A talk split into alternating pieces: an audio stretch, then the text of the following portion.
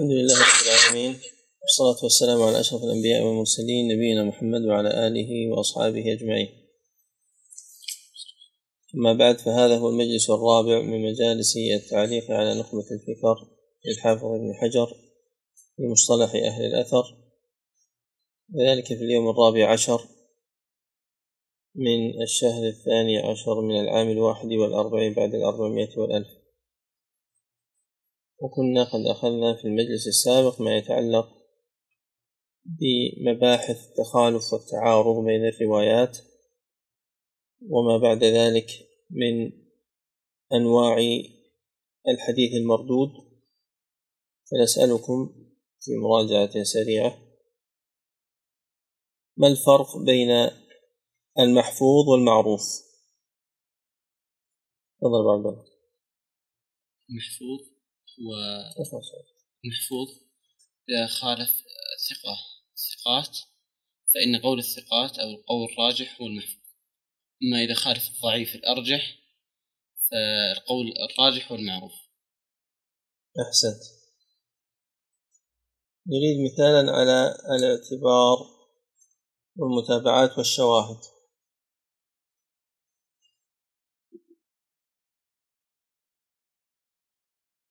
نعم.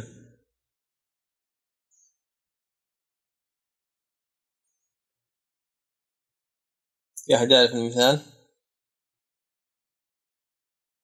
تحديث أبي إسحاق السبيعي عن أبي برده عن أبو موسى الأشعري في حديث لا نكاح إلا بولي. أحسنت. خالف هو شعبة والثوري عن أبي إسحاق، ماذا قالوا؟ أنه مرسل. نعم، جعلوه عن أبي إسحاق السبيعي عن أبي برده عن رسول الله صلى الله عليه وسلم. هذه رواية شعبة والثوري. طيب، ما البخاري وتابع 17 نفس؟ لا، البخاري ما روى عن أبي إسحاق. البخاري اختار. نحن الآن نبحث عن المتابعات، فتقول شعبة تابع أبا إسحاق على الإرسال.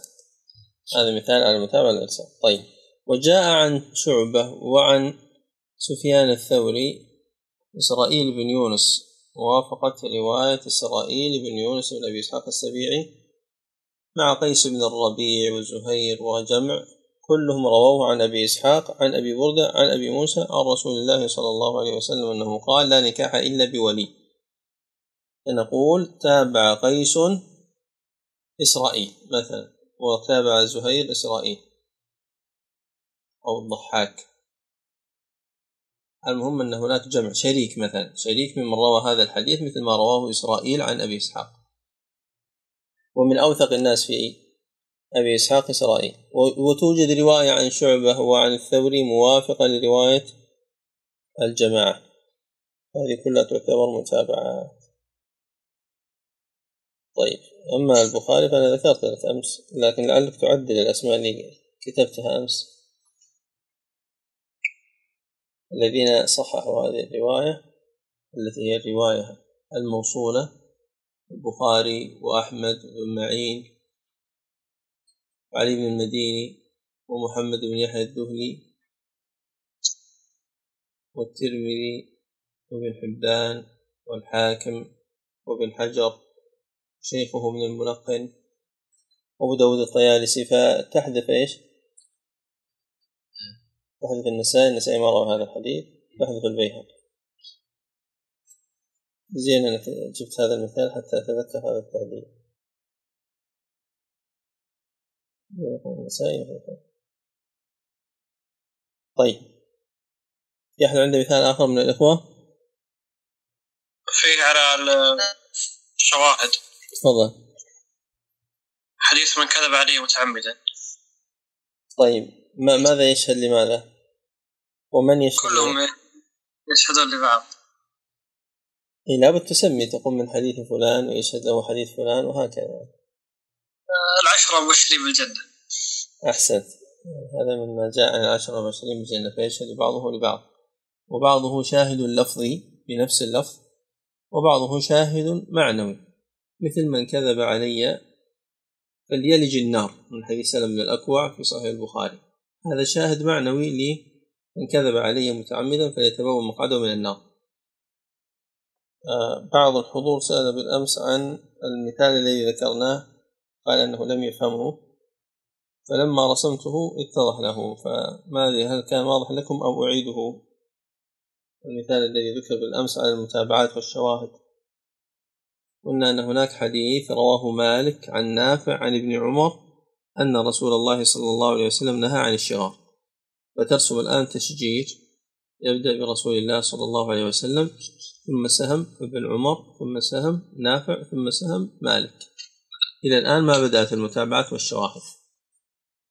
ثم لمالك في هذا الحديث بالنسبة للصحيحين تلميذان، فتخرج سهمين، سهم فيه يحيى بن يحيى التميمي، وتحت يحيى بن يحيى مسلم، لأن مسلم رواه عن يحيى بن يحيى عن مالك. السهم الثاني عبد الله بن يوسف التنيسي، وتحته البخاري. فحينئذ نقول يحيى بن يحيى تابع عبد الله بن يوسف متابعة تامة، لماذا؟ لاتفاقهما في الشيخ، كلاهما شيخه مالك. مسلم والبخاري تابع بعض متابعة قاصرة، لماذا؟ لاختلاف الشيخ والاتفاق في شيخ الشيخ. وقل مثل ذلك مسلم وعبد الله بن يوسف متابعة قاصرة، يحيى بن يحيى والبخاري متابعة قاصرة، لأن الاشتراك لم يكن في الشيخ.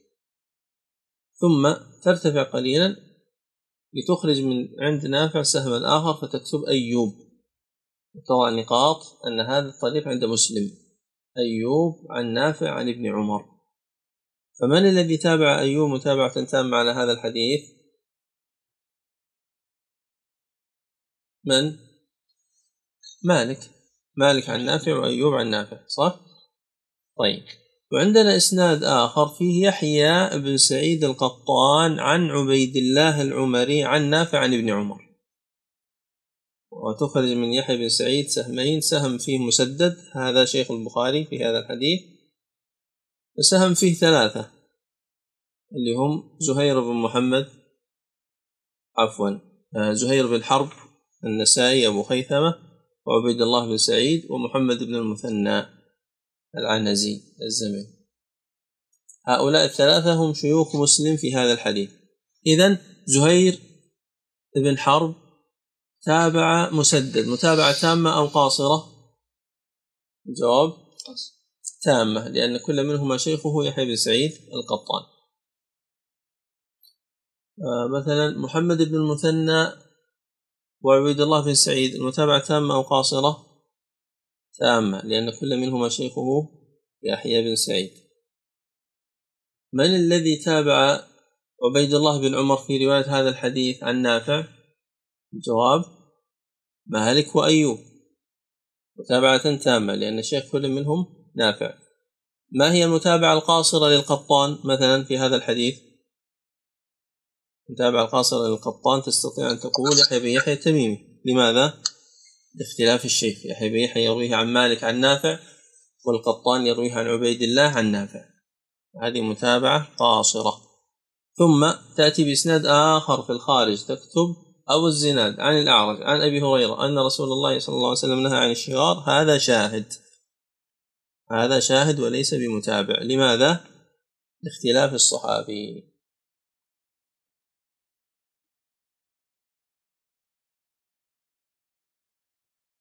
المقبول إنسان، طيب زيادة راويهما مقبولة ما لم تقم نافية لما هو أوثق. البخاري أين نص على قبول زيادة الثقة وأطلق؟ لم يقيد بتفصيل ولا بغير ذلك، من يعرف؟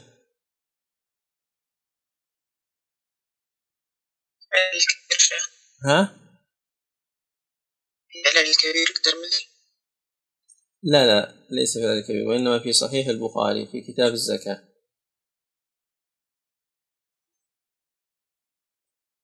لو قال رجل من الكفار إن كتابكم أيها المسلمون فيه تناقض وتعارض، وأتى ببعض الآيات المتعارضة أو السنة النبوية اتهمها بمثل ذلك، وأتى ببعض الأحاديث المتعارضة، فكيف تجيب عن هذه الدعوة؟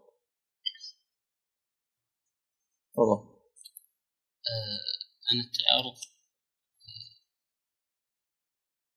يكون في ظاهر الناظر، في عقل الناظر، أما في حقيقة النص لا يوجد في تعارض.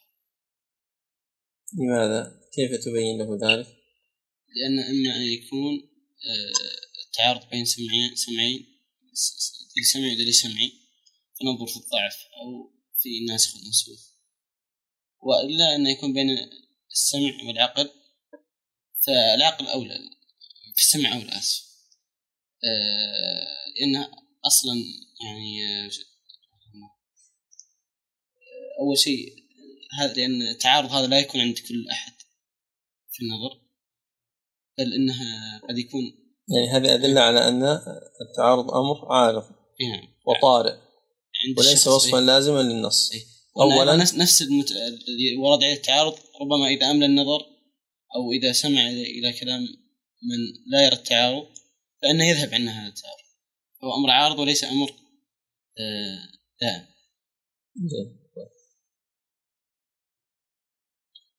هل يجوز أن يرجح مع إمكان الجمع؟ هل يجوز أن يرجح بين الحديثين اللذين ظاهرهما التعارض مع إمكان الجمع؟ الجمهور يقولون بالجمع والأحناف يقولون بالترجيح قبله. جيد، أحسنت. والراجح قول الجمهور أنه لا يصار إلى الترجيح بل ولا إلى النسخ مع إمكان الجمع، لأن الترتيب أولا الجمع فإن لم يمكن رحمك الله، فالنسخ بالنظر إلى التاريخ فإن لم يمكن فالترجيح. المردود إما أن يكون لسقط أو لطعن، والسقط إما أن يكون من مبادئ السند، فإذا كان من مبادئ السند ما اسمه؟ أحسن الله إليك أبو عبد الرحمن. السلام بركان. الآن أحيانا يكون في أحاديث من العلماء من يقول أنها ناسخة، وقد يكون منهم من عزاها إلى الجمهور، ومنهم من يراها أنها ليست بناسخة إنما على سبيل التخيير. مثلا صلاة الإمام قاعد، فقال النبي صلى الله عليه وسلم إذا صلى الإمام قاعد فصلوا قعودا أجمعون، أو وفي رواية أنه النبي صلى الله عليه وسلم في آخر حياته عندما خرج وصلى مع أبو بكر فصلى، فكان أبو بكر يصلي بصلاة النبي صلى الله عليه وسلم والناس يصلون بصلاة أبو بكر. نعم، أحسن. فمنهم من يرى أن الناسخ أن هذه ناسخ دي اللي هو صلوا قعود. نعم. ومنهم من يراه لا، على أنما كان أبو بكر إماما والنبي صلى الله عليه وسلم كانت إمامة صورية، فأيهم يقدم في مثل هذه الأشياء؟ لأن هذول يرونه ناسخ وهنا يرون أنه لا ليس بناسخ. أحسنت. ذهب الشافعي والحميدي والبخاري إلى النسخ في هذه الصورة التي ذكرت، وذهب الإمام أحمد إلى الجمع بينهما، فقال إذا ابتدأ الإمام الصلاة قائما ثم عرض له ما يجعله يجلس فإن من وراه يكونون قياما، وعلى ذلك يحمل حديث أبي بكر لأن أبا بكر عندما ابتدأ الصلاة بهم كان قائما، وأما إذا ابتدأ الصلاة جالسا فإن عليهم أن يجلسوا إذا كان هو الإمام الراتب، بناء على الحديث الآخر وهو حديث جابر وغيره فيما أذكر الآن أنه قال إذا صلى، وحديث ابن عباس أيضا إذا صلى قاعدة فصلوا قعودا أجمعون. فنقول القاعدة تقول أنه إذا أمكن الجمع فإنه لا يصار إلى النسخ. لماذا؟ لأن إعمال الدليلين أولى من إهمال أحدهما، والجمع فيه إعمال للدليلين، فأنت تعمل بهذا النص وتعمل بهذا النص، وهذا أولى من إلغاء وإهمال أحد الدليلين إما بنسخ أو بترجيح. فكون هذا الشيء وقع في آخر حياة النبي صلى الله عليه وسلم لا يعني أن الأول منسوخ، وإنما الأول له حالة والثاني له حالة، لأن النسخ لا يكون إلا مع التعارض التام. التعارض التام يعني مع وجود وحدات ثمانية: وحدة المكان، ووحدة الزمان، ووحدة المحمول، ووحدة الموضوع، ووحدة الإضافة، ووحدة القوة والفعل والانفعال، القوة والملكة والفعل والانفعال. فإذا وجدت كل هذه الوحدات يحصل التعارض، أما إذا لم يوجد اتحاد في شيء منها فكيف يكون هناك تعارض؟ أقول لك سلطان المقارن عمر بن سلطان المقيرن جالس وعمر بن سلطان المقيرن قائم، وكلاهما صحيح. كيف؟ جالس في المسجد وقائم في البيت أو قائم في المدرسة، يعني لما اختلف المكان اختلف الحال، فصدق الأمران جميعا.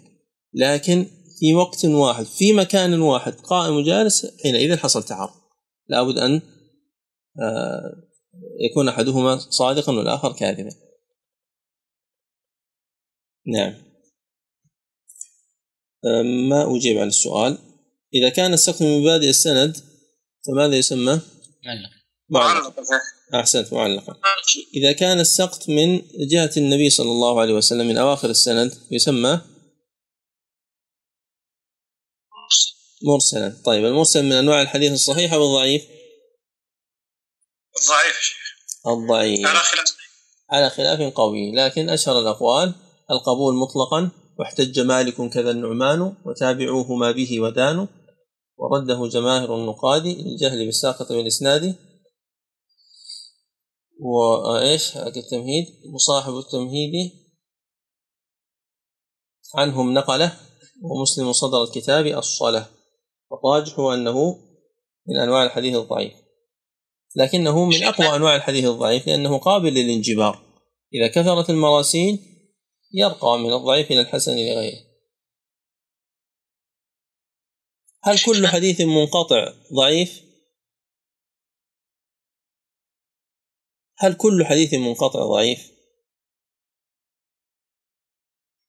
قد يرد موصولا. لا، إذا ورد موصولا صار صحيح وموصول. الجواب كان قد يرد موصولا، قلت له إذا ورد موصولا فالصحيح هو الموصول، أنا أسأل عن المنقطع الذي لم يرد إلا منقطعا. هل كل حديث منقطع ضعيف أو لا؟ ذكرت وجه في الصحيح الصحائف اللي وردت مقطعة لكنها كانت معروفة جدا في الصحيح. نعم، جيد. يعني أحيانا تكون الوجادة فيها انقطاع، لكن من حيث العمل يجب العمل بها، ويجوز الرواية بها بشروط معروفة في محلها. طيب، هناك سلاسل ظاهرها الانقطاع لكنها محمولة على الاتصال، نقول كل منقطع فهو ضعيف، لكن هناك سلاسل ظاهرها الانقطاع وهي محمولة على الاتصال عند العلماء. يفيدنا أبو جابر في بعضها سلسلة واحدة على الأقل.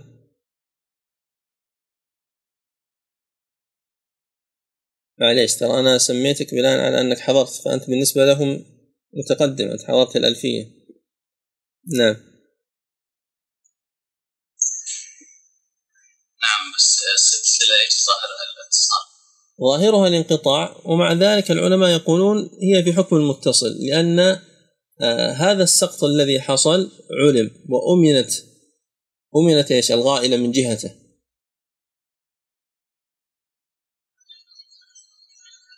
مثل أبي عبيدة بن عبد الله بن مسعود عن أبيه، مثل سعيد بن المسيب عن عمر بن الخطاب، مثل إبراهيم النخعي عن صحيفة علي بن أبي طلحة علي من هذا النوع، علي بن أبي طلحة عن ابن عباس من هذا في التفسير، وأساليب التفاسير كثيرة في هذا الباب، مثل الضحاك عن ابن عباس. الضحاك ما أدرك أحد من الصحابة أصلا، لكن في روايته للتفسير عن ابن عباس مقبولة لأن الواسطة مجاهد.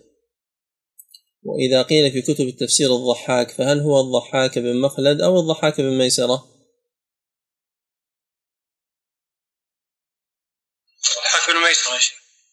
لا، ليس بصحيح.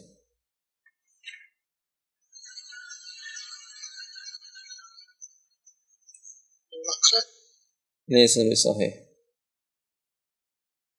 لا هذا ولا ذاك. الضحاك بن مزاحم.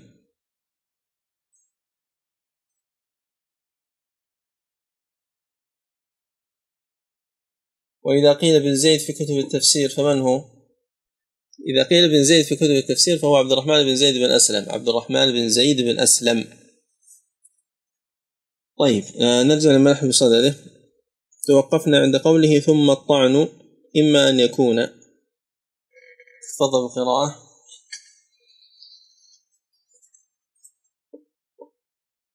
بسم الله الرحمن الرحيم، والصلاة والسلام على أشرف الأنبياء والمرسلين نبينا محمد عليه أفضل الصلاة وأتم التسليم.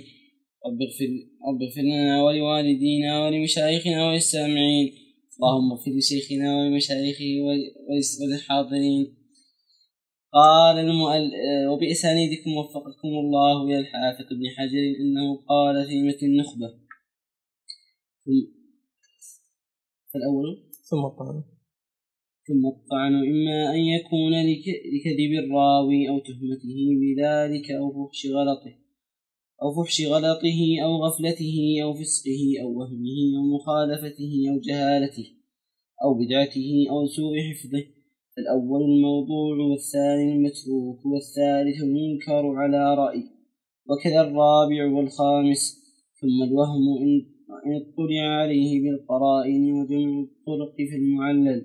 ثم المخالفة إن كانت بتغيير السياق فمدرج الإسناد، أو بدمج موقوف بمرفوع فمدرج المثل، أو بتقديم أو تأخير فالمقلوب، أو بزيادة راو فالمزيد في متصل الأسانيد، أو بإبداله ولا مرجح في المضطرب. وقد يقع الإبدال عمدا امتحانا، أو بتغيير حروف مع بقاء السياق فالمصحف والمحرف. ولا يجوز تعمد تغيير المتن بالنقص والمرادف إلا لعالم بما يحيل المعاني، فإن خفي معنى احتيج إلى شرح الغريب وبيان المشكل. ثم الجهالة، وسببها أن الراوي قد تكثر نعوته فيذكر بغير ما اشتهر به لغرض، وصنفوا فيه الموضح، وقد يكون مقلا فلا يكثر الأخذ عنه،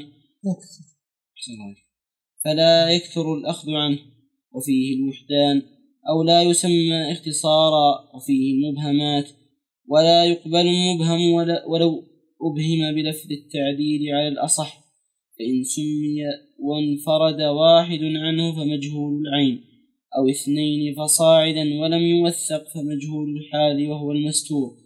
ثم البدعة إما بمكفر أو بمفسق، فالأول لا يقبل صاحبه الجمهور، والثاني يقبل من لم يكن داعية في الأصح إلا إن روى ما يقوي بدعته فيرد على المختار، وبه صرح الجوزجاني شيخ النسائي. ثم سوء الحفظ إن كان لازما فالشاذ على رأي أو طارئا فالمختلف، ومتى توبع سيء الحفظ بمعتبر، وكذا المستور والمرسل والمدلس، صار حديثهم حسن لا لذاته بل بالمجموع. أحسن. ذكر النوع الثاني من أنواع الحديث المردود، وهو ما كان سبب الرد فيه الطعن، والطعن مصدر يطعن، عندنا يطعن ويطعن، يطعن بالفتح بالقول بمعنى يقدح، ويطعن بالضم هو الطعن الحسي، يطعن بالرمح ويطعن بالسكين ويطعن بالإبرة ونحو ذلك. وأما وقد جاء في السنة المعنى الأول الذي هو الطعن بالقول، كما في الصحيحين: إن تطعنوا ولا تطعنوا في إمارته فقد طعنتم في إمارة أبيه من قبل، يقصد أسامة بن زيد. الجواب تطعنوا لأنه من يطعن بالقول. طيب. ثم الطعن إما أن يكون، وذكر 10 أسباب ثم فصلها بالترتيب، وهذا يسمى الطي والنشر، طي ونشر مرتب. والاسم الأشهر أيضا اللف والنشر، وهو أن يذكر الشيء إجمالا ثم يفصل، وهنا قد فصل على نحو ما سبق. فقوله فالأول الموضوع، الأول هو أن يكون الطعن لكذب الراوي، وهذا الكذب ليس مطلقا، وإنما هو الكذب في حديث رسول الله صلى الله عليه وسلم، فهذا الحديث الذي كذب فيه يسمى حديثا موضوعا. ومن أمثلته عبد الكريم بن أبي العوجاء، نوح بن أبي مريم الذي يسمى بنوح الجامع لأنه جمع كل الصفات إلا الصدق، وهو الذي روى حديثا عن ابن عباس في فضائل السور سورة فلما سئل أن لك هذا عن كلمة ابن عباس قال رأيت الناس انشغلوا بمغازي بن إسحاق وبفقه أبي حنيفة فأردت أن ينشغلوا بالقرآن. يعني هل هذا المقصد يخول لك أن تكذب على رسول الله صلى الله عليه وسلم؟ فهو اعترف بأنه كذب، ومع ذلك أدرج كثير من المفسرين هذا الحديث المكذوب في تفاسيرهم وفرقوه على السور، الواحدي والزمخشري وغيرهم. ماذا قال؟ زعمنا أو عن القرآن فافترى لهم حديثا فيه فضائل السور عن ابن عباس وبئس ما ابتكر. نعم، نحو أبي عصمة إذ رأى الورى زعما أو عن القرآن فافترى لهم حديثا في فضائل السور عن ابن عباس فبئس ما ابتكر. أبو عصمة هذا هو نوح بن أبي مريم الجامف. هذا مثال على الوضع، والأحاديث الموضوعة كثيرة، ولا زالت الأحاديث توضع إلى زماننا هذا عبر وسائل التواصل الاجتماعي، فيأتي الإنسان بحديث ليس له أصل في شيء من كتب السنة أصلا، لا في صحيحها ولا ضعيفها ولا حسنها ولا موضوعها الذي دونهم العلماء ممن سبق، لأنها أحاديث ظاهرة الركاكة بالعبارات الحديثة وبالصيغ النازلة الدنيئة. فكيف يصح أن تنسب هذه إلى المقام الشريف وإلى كلام الله عز وجل على أنه حديث قدسي أو كلام جبريل أو كلام الملائكة أو كلام النبي صلى الله عليه وسلم؟ قرأنا من هذا الشيء العجب، ومؤمل بالجميع هو أن يقفوا أمام هذه الأحاديث أن تنتشر وأن يبصروا الناس وأن يوعوهم، وأن المقام مقام عظيم، لا يجوز أن ينسب الإنسان شيئا إلى النبي صلى الله عليه وسلم حتى يتأكد ويتوثق من صحته، وإلا فإنه سيشارك في الكذب إذا نشره دون أن يتأكد. والوعيد في ذلك وعيد شديد، بل إن بعض العلماء قال إن الذي يكذب على النبي صلى الله عليه وسلم متعمدا يكفر، وإن كان الجمهور يقولون إنه من الكبائر ولا يصل الكفر، وهو القول الراجح. لكن لعلكم تبحثون الآن عن العلماء الذين قالوا بهذا القول، ومن كان قد جاء بعدد أكبر كان جوابه أصح. من العلماء الذين قالوا بماذا؟ بأن من كذب على النبي صلى الله عليه وسلم كفر. وماذا كان سؤال المجلس السابق؟ سؤالي. نعم تفضل. أول شيء حديث لا أملكم لا أخبركم خير الشهداء إلا الشهادة، وحديث خير الناس قرنكم الذين يلونكم الذين يلونكم الذين يشهدون ولا يستشهدون. طيب، هذان الحديثان ظاهرهما التعارض، فكيف الجمع أو الترجيح أو الموقف؟ ما هو الموقف منهما؟ حديث خير الناس قرني ثم الذين يلونهم ثم الذين يلونهم، ثم يأتي قوم ينذرون ولا يوفون ويشهدون ولا يستشهدون ويخونون ولا يؤتمنون ويظهر فيهم السمة، فشهادتهم قبل أن يستشهدوا ذكر في مقام الذم. وهذا حديث ابن مسعود وعمران، وجاء في حديث ابن مسعود وحديث عمران ألا أنبئكم بخير الشهداء الذي يأتي بشهادة قبل أن يسألها، وفي صحيح مسلم. تفضل. جمع. نعم، الجمع الأول اللي هو الممدوح، هو الذي يشهد شهادة حق وهو أهل لها، لولا شهادته لذهب الحق عن جهل صاحب الحق بأنه شاهد على هذه المسألة. أما الثاني هو المذموم، فالمراد بهم الذين لا يتورعون عن الشهادة ويستهينون بها، فربما كانوا ليسوا أهلا لها وكانوا أهل كذب وزور أو أهل غفلة ونسيان غيره، والله أعلم. وأيضا بعضهم ذكر اللي يكون يسبق الشهادة مع علم صاحب الحق بأنها شاهد عليه، ما يحتاج شيء. طيب، هل هناك إجابة أخرى؟ طيب، في أحد عنده جواب ولا نجاوب؟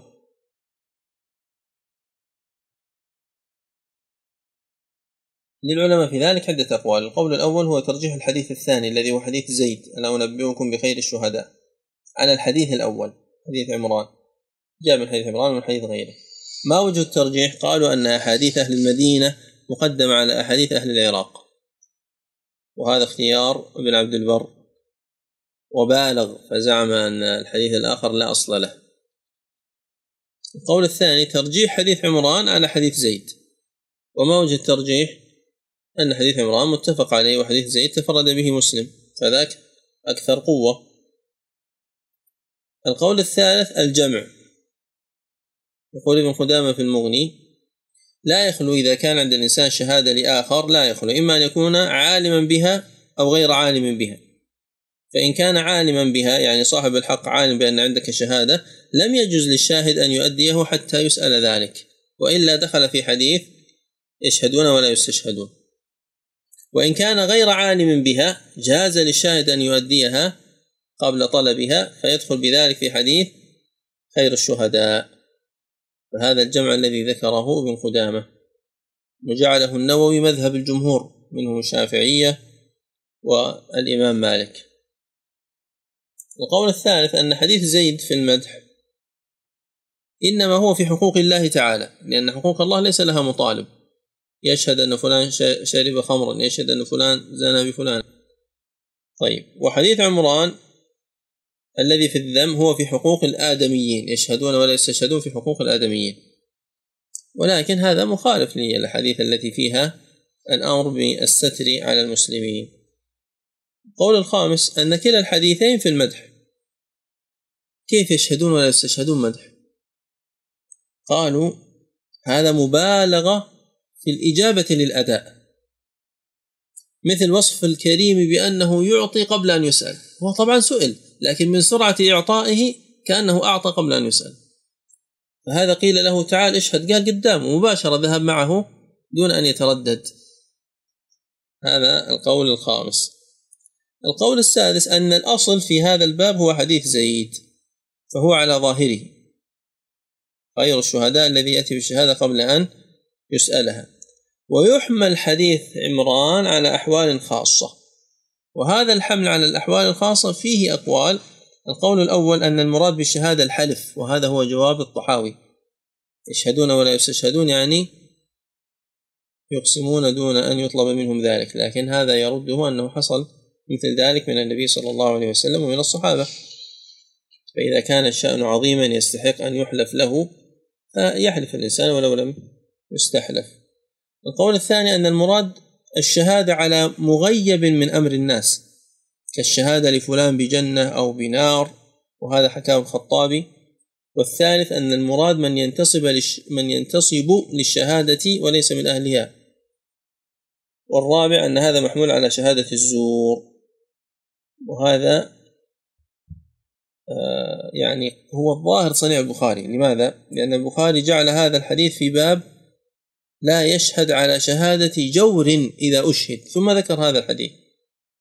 ويؤيد هذا الحمل رواية ثم يفشو فيهم الكذب حتى يشهد الرجل ولا يستشهد، هذا حكاه الترمذي عن بعض أهل العلم، واختاره أبو العباس بن تيمية كما في منهاج السنة وفي مجموع الفتاوى. أن المقصود بالذم هو الشهادة على الكذب، يشهدون كذبا دون أن يستشهدوا. وهذا أمر مهم فيما يتعلق بباب التعارض بين الأحاديث، وهو أن الذي يجعل عمدة هو الحديث الموافق للأصول، والذي يؤول هو الحديث الذي عارض الأصول، لأن بعض الناس يأتي للمتشابهات من الأدلة سواء من الكتاب والسنة، ثم يؤول الأساطين الواضحة البينة لأنها خالفت هذه المشتبهات. الواجب هو رد المشتبه إلى المحكم، وليس رد المحكم إلى المتشابه، وهذا مهم جدا في باب الأسماء والصفات خاصة، وفي غيره من الأبواب عامة، ونص على ذلك ابن رجب في فتح الباري وغيره. طيب، السؤال الثاني إيش؟ السؤال الثاني حديث في مسجد أحمد، هو حديث ابن عباس طبعا حديث رسول الله صلى الله عليه وسلم من آخر الليل في صلاة الخلفين. طيب، هذا تمرين تطبيقي. هذا الحديث الذي أملئناه عليكم بالأمس هو مثال على أي باب؟ فضل المطلق. على إيش؟ فضل المطلق. إيش فضل المطلق؟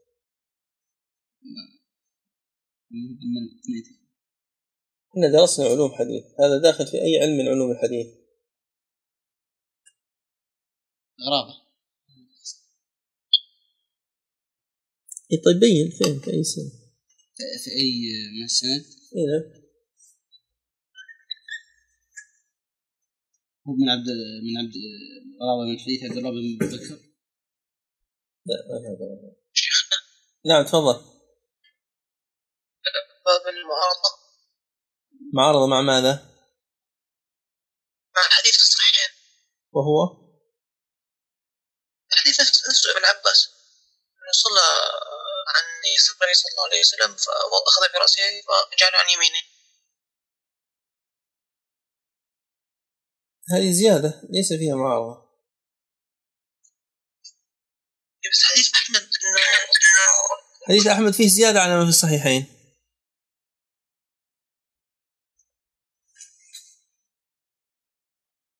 بيدش بالخلفه حديث إسحاق. لا ليس خلفه وإنما هو نقله من يمين من يساره إلى يمينه فانخنس يعني رجع. لم يقف معه بمحاذاته على الصف وإنما الخنس أي رجع عليه. الشيخ مع يتعارض مع حديث مع صلاتها المنفرد خلف الصف. هو ليس خلف الصف وإنما هو يعني انخنس قليلا بمعنى أنه لم يكن بمحاذاته تماما وإنما رجع قليلا.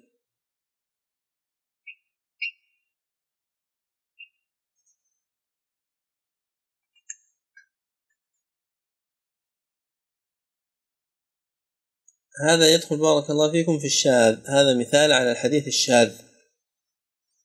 إسناد هذه الرواية حاتم بن أبي صغيرة وهو أبو يونس عن عمرو بن دينار عن كريب عن ابن عباس ما شأني أجعلك حذاء فتنخنس في قصة ابن عباس 60. نعم شيخنا خالف. الراجح أن هذا شاذ. لماذا؟ لمخالفة حاتم وهو ثقة مجمع على ثقته كل رواة هذا الحديث عن عمرو بن دينار. يعني هو الآن له أقران رووا هذا الحديث عن عمرو بن دينار هو انفرد بهذا اللفظ بهذه القصة وغيرهم ممن روى هذا الحديث عن عمرو بن دينار لم يذكر ذلك مثل ابن عيينة وهو أوثق الناس في عمرو بن دينار وداود العطار المكي وشريك بن عبد الله بن أبي نمر ومخالفته لمن تابع شيخه عمرا في روايته عن كريب. عمرو بن دينار له أقران أيضا رووا هذا الحديث عن كريب كلهم ما ذكروا هذا اللفظ مثل مخرم بن سليمان وسلب بن كهيل. ومخالفته من تابع شيخ شيخه كريبا كريب رواه عن ابن عباس هناك وناس آخرين رواه عن ابن عباس أيضا سعيد بن جبير وعطاء بن أبي رباح وأبو المتوكل الناجي. كل هذه الطرق في الصحيحين. كل هذه الطرق في الصحيحين وطريق ابن أبي صغيرة في مسند الإمام أحمد لهذا اللفظ الشاذ. وهذا المتن قد جاء عند أبي نعيم في الحلية من طريق آخر بنحوه قال عنه ابن رجب بأنه إسناد مجهول فلا تعارض به الروايات الصحيحة الثابتة. ثم هو مخالف للروايات المطلقة في المحاذاة والمسامة الشاملة لما كان صفوفا متعددة وما كان مأموما واحدا. فالأمر بالاستواء يشمل كل الصفوف وهذا الصف مكون من إمام ومأموم فلا بد فيه من الاستواء والمحاذاة. ولذلك البخاري بوّب بماذا باب يقوم عن يمين الإمام بحذائه سواء إذا كان اثنين. وهذا هو الذي ورد في مصافة النبي صلى الله عليه وسلم لغيره وخروجه في مرضه وصلاته بجانب أبي بكر وهو الوارد عن عمر وعن ابن عمر وهذا القول هو الراجح. رواه عن عمر وابنه مالك في الموطأ وهو قول عطاء كما ذكر ابن حجر في فتح الباري وهذا هو مذهب الحنفية. إذا الراجح هو أنه إذا كان إمام مأموم فإنه يقف بمحاذاته دون تأخر. وذهب الجمهور من الشافعية والمالكية والحنابلة إلى أنه يتأخر قليلا بل إن محمد بن الحسن قال يكون أصابع المأموم عند عقب الإمام. والصواب هو أن هذا الحديث شاذ وأنه يكون بمحاذاته تماما. تلاحظ أن هناك من يقف مع ظاهر الإسناد ثقة عن ثقة ثبت السماع فيحكم بصحة هذا الحديث كأنه حديث آخر كأنه ليس قصة ابن عباس المعروفة المشهورة التي في الصحيحين.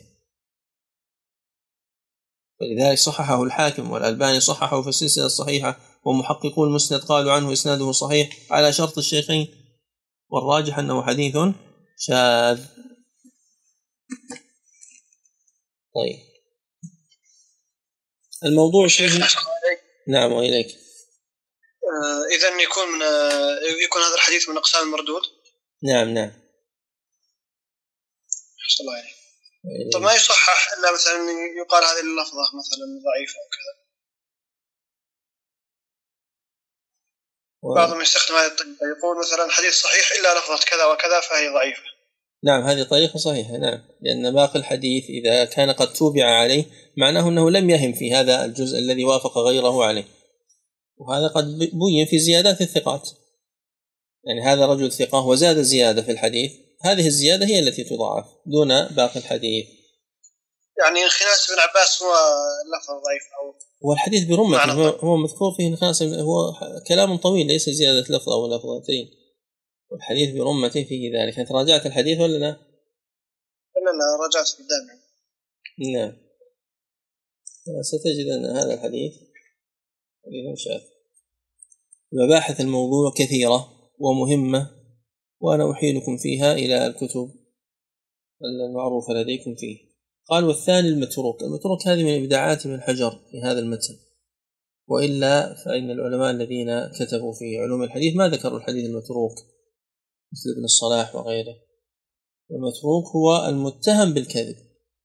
الأول قد كذب بالفعل، يعني كذب على النبي صلى الله عليه وسلم، علمنا أنه كذب على النبي، فهذا حديثه موضوع ولا نقبل منه حديثا بعد ذلك ولا ما رواه قبل ذلك، يعني هو قد أبطل كل أحاديثه بكذبه مرة، لما تبين عواره سقط حديثه.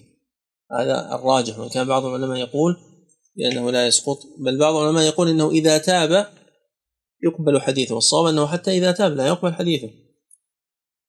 وهناك بحث جميل ذكره ابن دقيق العيد في كتاب الاقتراح، ومن الكتب المهمة في هذا العلم، وهو أنه إذا تاب أنه إذا قال لنا أنا أقر بأنني وضعت الحديث الفلاني، قالوا لا نقبل. لماذا؟ لأنه قد يكون كاذب في هذا الإقرار، وأن هذا الحديث فعلا حديث صحيح وليس هو الذي وضعه، لكن الصواب هو أنه لم يجزم بذلك، لم يقطع بذلك، يعني لا نقطع بتكذيب. هو يقول أننا لا نقطع بتصديقه في هذا الذي قال، ولكن الصواب هو أننا نحكم برد هذا الحديث الذي أقر بوضعه. لماذا؟ لأن يكفي غلبة الظن حتى لو لم نقطع، يكفي غلبة الظن حتى لو لم نقطع. إذن ما هو الحديث المتروك؟ هو حديث الراوي الذي اتهم بالكذب، يعني هو لم يكذب إلى الآن في حديث النبي صلى الله عليه وسلم، لكنه يكذب في حديث الناس، فكذبه في حديث الناس ما ظنة أن يكذب أيضا في الحديث النبوي، فلذلك هذا مقام شريف ومنصب جليل، وهو بكذبه قد دخل في الفسق، ولذلك بينه وبين قوله أو فسقه عموم وخصوص، هذا أخص مطلقا، وقوله أو فسقه أعم مطلقا. الذي يكذب على الناس يرد حديثه، يكذب في حديث الناس يرد حديثه ويسمى متهما. مثل من الذي اتهم؟ مثل يونس الصدوق. ويونس الصدوق ذوليان، الضال والضعيف سيدان، ويونس الصديق ذوليان. المقصود بيونس هذا هو الذي اتهم بالكذب. طيب أو فحش غلطه. هذه الأسباب العشرة المتعلقة بالطعن تنقسم إلى قسمين. القسم الأول أسباب راجعة إلى عدالته، خلل في العدالة، مثل كونه يكذب ومثل كونه متهما بالكذب، هذا راجع إلى عدالته. أما فحش الغلط فهذا راجع إلى ضبطه، لأن الإنسان متى يكون ثقة؟ إذا جمع بين الأمرين، بين العدالة وهي السلامة في الدين وعدم الوقوع في خوارم المروءة، وبين الضبط، الضبط للحديث وعدم وقوعه في الخلل.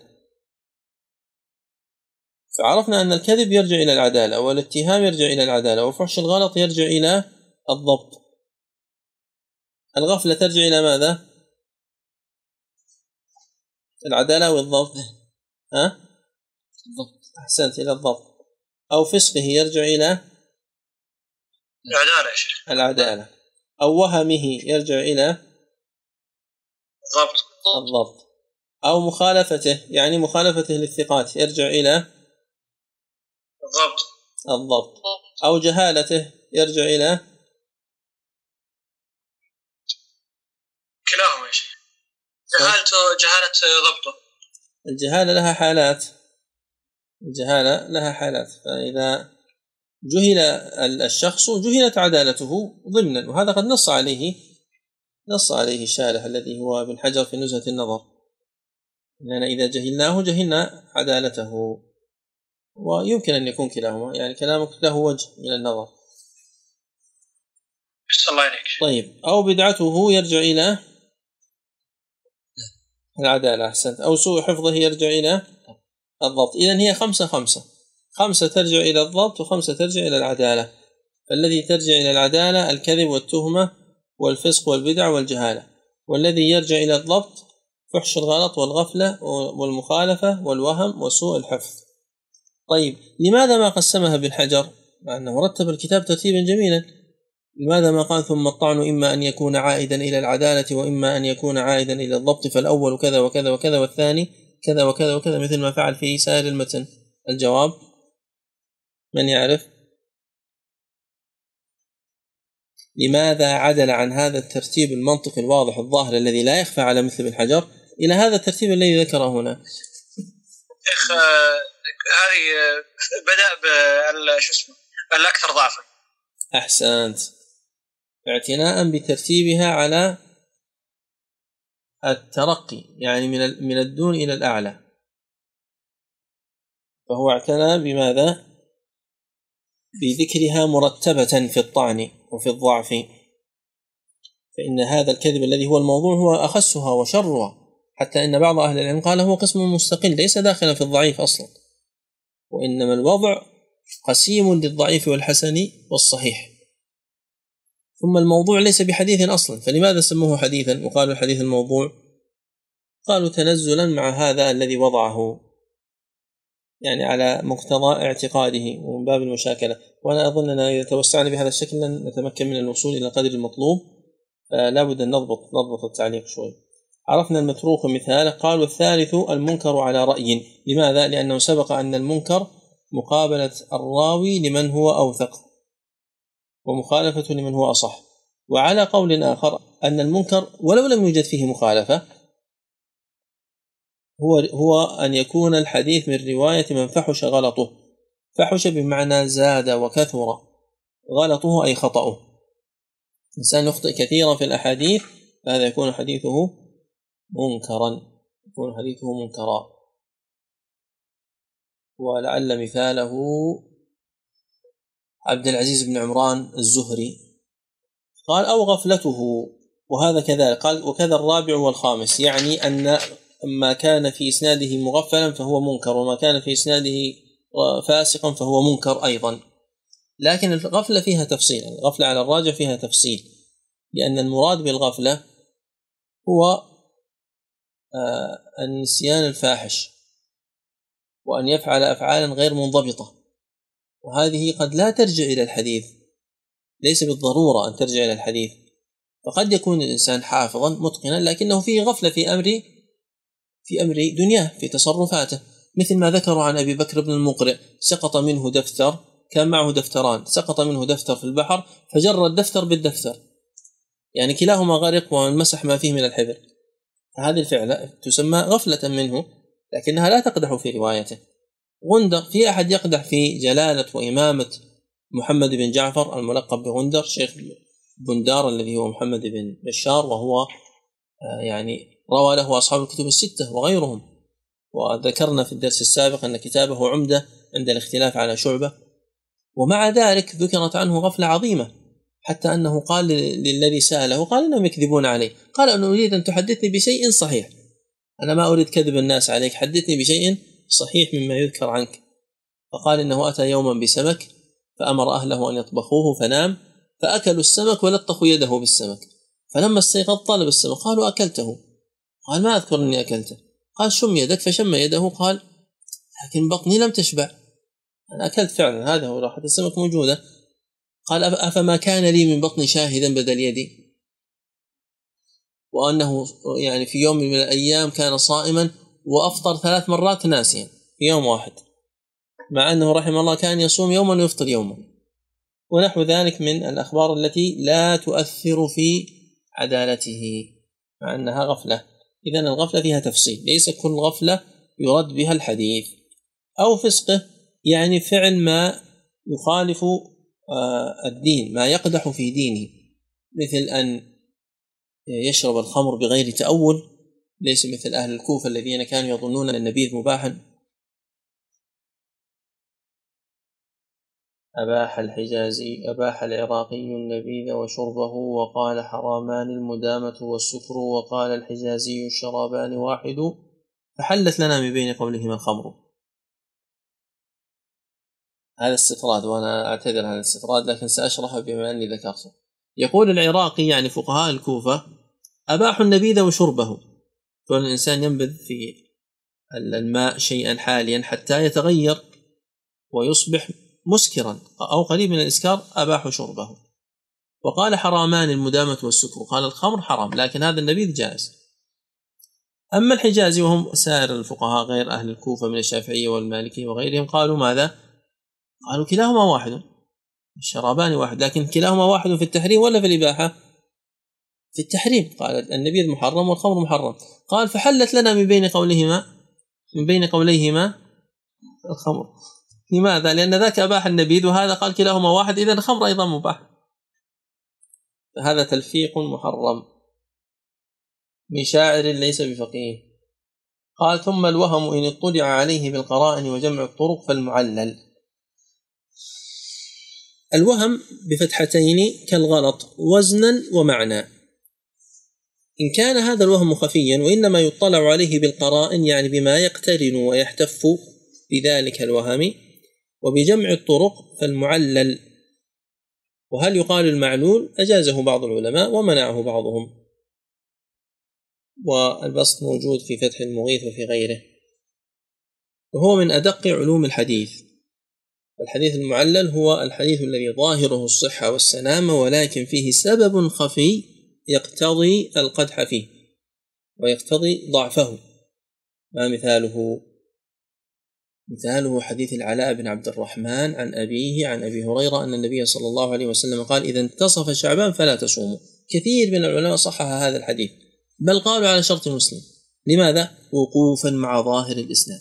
دائما هذه هي المشكلة في الحكم على الأحاديث، الوقوف مع ظاهر الإسناد مشكلة كثيرة في الأحاديث. لماذا؟ لأنه كيف تقنع هذا الرجل بأن العلاء أخطأ؟ كيف تقنعه؟ هو يريد دليل حسي مادي، تقول يا أخي قال فلان وقال فلان وقال فلان أنه أخطأ، قل لا هو ثقة. كيف نفضل الثقات؟ نقول له هل الثقات معصومون ما يخطئون؟ لأن هذا يشبه السحر. ماذا يقول أحمد؟ يقول الصواب في هذا الحديث هو يحيى بن أبي كثير عن أبي سلمة عن أبي هريرة أن النبي صلى الله عليه وسلم قال لا تقدم رمضان بصوم يوم ولا يومين. وين هذا الحديث من ذاك؟ لكن كأنه سحر فعلا. الراجح أن هذا الحديث حديث معلول وإن كثر مصححه، لأن الذين ضعفوه أعلم بهذا الشأن وأقعد، كما قال ذلك ابن رجب في لطائف المعارف. مثال آخر حديث هشام الحسان القردوسي عن ابن سيرين عن أبي هريرة أن النبي صلى الله عليه وسلم قال من ذرعه القيء فلا قضاء عليه، من استقاء فليقضي، ومن ذرعه القيء فلا قضاء عليه. هذا حديث بعض العلماء يصححه أيضا وقوفا مع ظاهر الإسناد أنهم ثقات وليس فيه ما يجعله ضعيفا، لكن أصحاب النظر الثاقب رحمك الله أعلوه بعلل مختلفة كالدارمي والبخاري وأحمد وغيرهم. فمنهم من قال أن هذا الحديث أخطأ فيه حفص بالغياب أو انفرد به حفص، ما توقع أن انفرد. ومنهم من يقول أخطأ فيه هشام بن حسان أخطأ في هذا الحديث. يعني مسألة الخطأ هذا أمر لا يدرك إلا بالقرائن وبجمع الطرق وبالوقوف على أحكام أهل الشأن وبالنظر في كتب العلل، مثل علل الدارقطني ومثل علل ابن أبي حاتم ومثل علل علي بن المديني وإن لم يوجد منها إلا شيء يسير، علل ابن الشهيد أعل في بعض الأحاديث التي في مسلم وهي يسيرة جدا، الإجابات التتبع فيها نوع إعلال، بعض الكتب فيها الإعلال في بطونها مثل سنن النسائي، سنن النسائي الصغرى والكبرى هذه من كتب الإعلال. قال: ثم المخالفة إن كانت بتغيير السياق فمدرج الإسناد أو بدمج موقوف بمرفوع في المدرج المتن. المخالفة للثقات على أقسام وأنواع كثيرة، منها ما هو المدرج وهو الذي نص عليه هنا. تغيير السياق يعني تغيير ترتيب الإسناد أو بعض ألفاظه، ونأخذ مثالا واحدا على مدرج الإسناد أو نأخذ بعض الأمثلة. يعني لها عدة صور، منها أن يجمع الإنسان رواية جمع بلفظ أحدهم، وحدثني فلان وفلان وفلان عن فلان أنهم قالوا كذا. منهم من يبين مثل أبو داود في سننه إذا جمع أكثر من شيخ يبين اللفظ لمن، فيقول فلان وفلان المعنى، يعني الثاني رواه بالمعنى واللفظ الأول. ومسلم يبين كثيرا يقول حدثنا فلان وفلان وفلان، أما فلان وفلان فقال كذا وأما فلان فقال كذا، ثم يسوقه السند، أو يقول واللفظ لفلان وهذا لفظ فلان. كثير من العلماء من يبين، كثير من العلماء من يبين، لكن عدم التبيين يدخل في الإدراج. مثاله الحديث المعروف في الصحيحين حديث أبي هريرة أن النبي صلى الله عليه وسلم بعث سرية له قبل نجد فأسروا ثمامة بن عثال وربطوه في سالة من سوار المسجد، فأتى إليه النبي صلى الله عليه وسلم وقال له: ما عندك يا ثمامة؟ قال: إن تقتل تقتل ذا دم، وإن تنعم تنعم على شاكر، وإن تكن تريد المال فسل منه ما شئت تعطى، أو كما قال.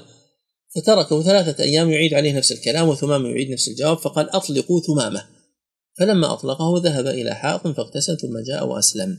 هذا هو اللفظ الصحيح الذي جاء من عدة طرق، منها طريق عبيد الله ابن عمر ابن حفص بن عاصم بن عمر بن الخطاب العمري الثقة. عبد الرزاق روى هذا الحديث عن عبد الله وعبيد الله، ثم ساق الإسناد إلى أبي هريرة، وفيه: فأمره أن يغتسل، أن النبي صلى الله عليه وسلم أمر ثمامة أن يغتسل. الذي ينظر مع ظاهر الإسناد مثل الحديث المعلم، يقول: الحمد لله وجدنا متابعا ثقة لعبد الله العمري، عبد الله العمري ضعيف، من الذي تابعه؟ قال: تابعه عبيد الله عند عبد الرزاق.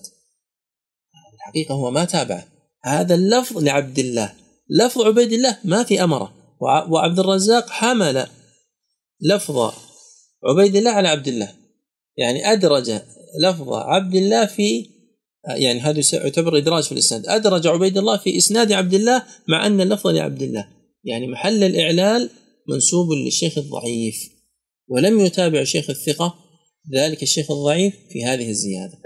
هذا من إدراج الإسناد. أظنه مثالا واضحا. في أحد ما اتضح له المثال؟ ولذلك كان يقدح في بعض الرواة بسبب جمعه للشيوخ، يقول فلان وفلان ولا يميز، لكن المتقنين يقبل منهم مثل ذلك، مثل الزهري في حادثة الإفك قال: أو بدمج موقوف بمرفوع. ليس المقصود الموقوف بعينه فقط وهو قول الصحابي، وإنما موقوف فما دونه أدرج في أثناء الحديث المرفوع، هذا مدرج المتن وهو مشهور، إما أن يكون مدرج في أول المتن أو في أثناء المتن أو في آخر المتن، مثل قول أبي هريرة قال أبو القاسم صلى الله عليه وسلم: أسبغ الوضوء ويل للعقاب من النار، فإنه قد بين كما في صحيح البخاري أنه قال أبو هريرة: أسبغ الوضوء فإن أبا القاسم صلى الله عليه وسلم قال ويل للعقاب من النار. فالرواية التي جاءت أسبغ الوضوء ويل للعقاب من النار فيها إدراج في أوله من أبي هريرة، كذلك الإدراج في الوسط في مقدمة في أول صحيح البخاري حديث الزهري عندما قال في حديث عائشة: وكان يتحنث، والتحنث التعبد الليالي ذوات العدد، وقوله التحنث التعبد هذا إدراج من الزهري، ويكون إدراج في آخره، وهذا كثير على خلاف بينهم في قول أبي هريرة إيش الحديث المشهور